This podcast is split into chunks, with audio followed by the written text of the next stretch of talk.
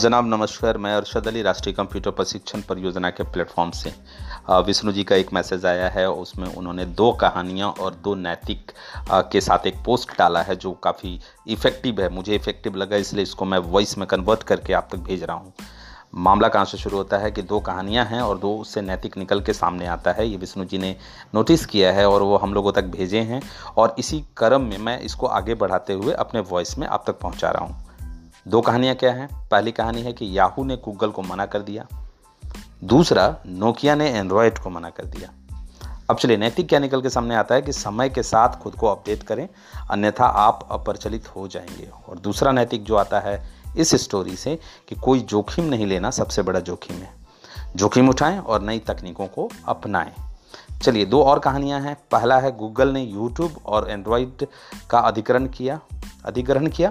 दूसरा फेसबुक ने इंस्टाग्राम और व्हाट्सएप का अधिग्रहण किया।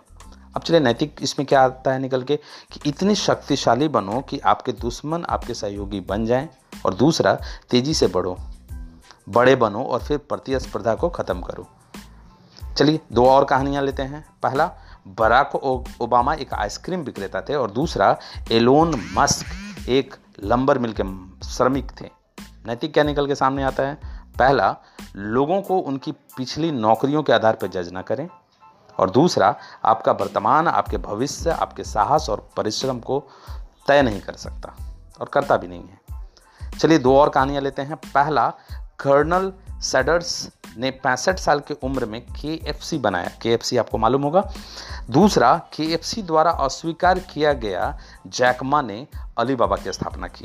अब नैतिक क्या आता है निकल के कि उम्र सिर्फ एक संख्या है, आप किसी भी उम्र में सफल हो सकते हैं। दूसरा, जीवन में कभी हार मत मानो, केवल वे जो कभी हार नहीं मानते।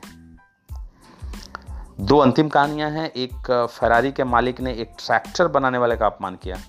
दूसरा, ट्रैक्टर निर्माता ने लैम्बोर्गिनी बनाई। अब नैतिक क्या है इसमें कि कभी किसी को कम मत समझो, उसका अनादर मत करो। दूसरा, सफलता सबसे अच्छा बदला है, आप किसी भी उम्र और किसी भी पृष्ठभूमि में सफल हो सकते हैं।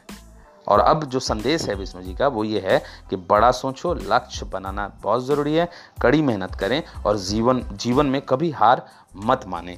मैं अर्शद अली राष्ट्रीय कंप्यूटर प्रशिक्षण परियोजना के प्लेटफॉर्म से विष्णु जी का ये संदेश आप तक अपने वॉइस में पहुंचाने के लिए ये वॉइस रिकॉर्ड कर रहा हूं। आपका दिन शुभ हो, आप स्वस्थ रहें, व्यस्त रहें और मस्त रहें। धन्यवाद आपका।